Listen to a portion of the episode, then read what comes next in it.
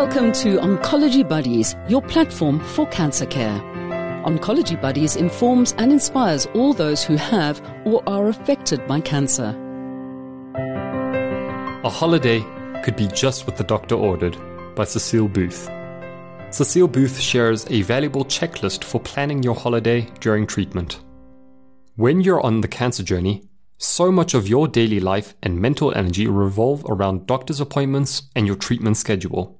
Sometimes you need to say bon voyage to the doctors and treatment and hello to some relaxation and fun. Holidays are known to help us feel less stressed and cope better with various life situations, which include symptoms of cancer or the side effects of treatment. So a holiday could be just what the doctor ordered. Planning a holiday also gives you something to look forward to and transports your mind to more pleasant thoughts. You can start daydreaming of warm beach breezes, beautiful mountain views, or the bush. All of this moves your mind away from thoughts about your cancer. If you are currently on treatment, planning your trip away may need a little more preparation. Five ways to get ready for your holiday. Talk to your doctor. Your oncologist knows your diagnosis and understands the treatment you're on, so they are the best person to speak to when you want to go on holiday. They will be able to give you specific recommendations as well as restrictions for your travel. You can also ask about the medications you need to take along and what to do in case of an emergency. Review your medications. Once you have confirmed what medications you need to take along on your trip, it's important to ensure you have enough of it. Many people put their medication in separate containers labeled Monday to Sunday. While this helps to remind you to take your medication, it will not state what the medication is or what dosage you take, normally found on your medication boxes or bottles. It's important to have this valuable information available, as it may prove useful if you do not need to consult a doctor while on holiday. If you are flying to your destination, it's best to keep your medication in your hand luggage in case your check bag is delayed or lost. Know where to find medical care.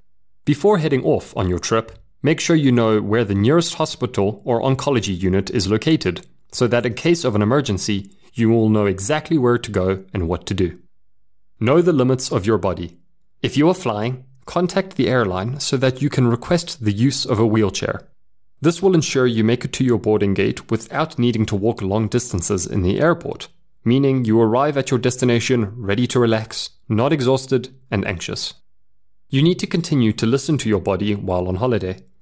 If you are feeling a little tired, make sure to give yourself a small break, even if it's 15 to 20 minutes of relaxation. By taking small breaks throughout the day, you will ensure that you don't overdo it and are able to have built up enough energy to enjoy activities later in the day. Move around.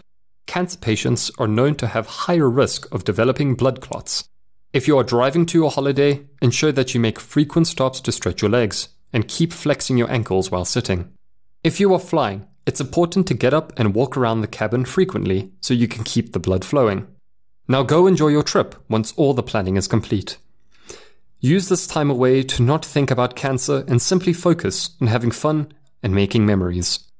A holiday may be just what you need to sustain you during the most stressful times of your cancer journey.